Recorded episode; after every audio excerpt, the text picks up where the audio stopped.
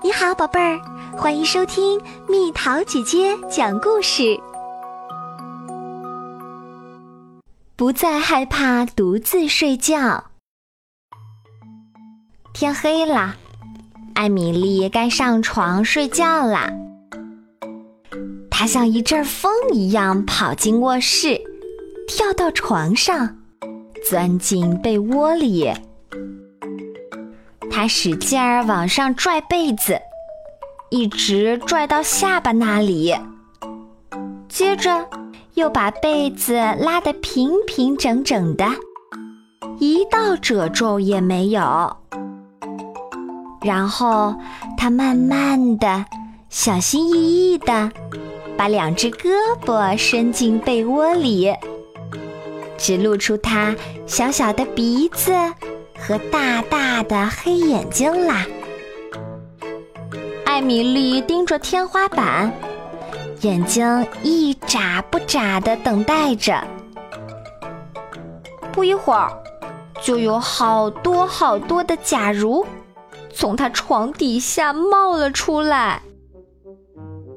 假如衣柜里突然钻出一头大犀牛，戳掉我的被子。害我着凉生病了，我该怎么办呢？假如明天早晨醒来，我变成了一个公主，孤零零的待在一个遥远的国家，我该怎么办呢？假如趁我睡觉的时候，我的眉毛掉下来，拍拍翅膀飞走了，我该怎么办呢？假如我成了一个大歌星，一开始有很多很多钱，后来却变得身无分文，我该怎么办呢？假如床底下突然爬出来一只蜥蜴，舔我的脸，我又该怎么办呢？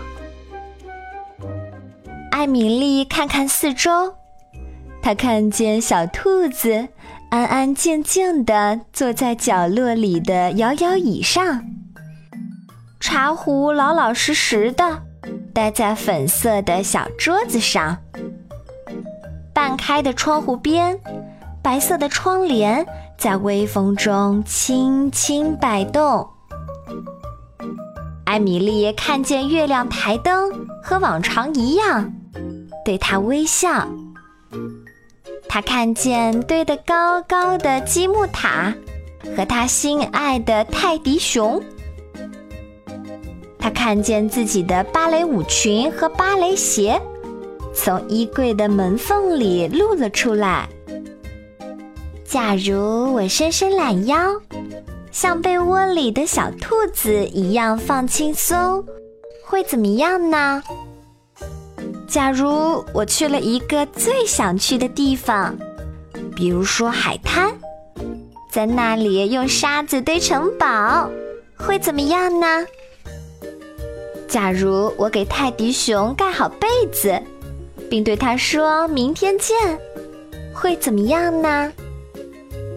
假如我慢慢吸气，感觉仿佛摸到了天花板。再慢慢呼气，然后落回地面，会怎么样呢？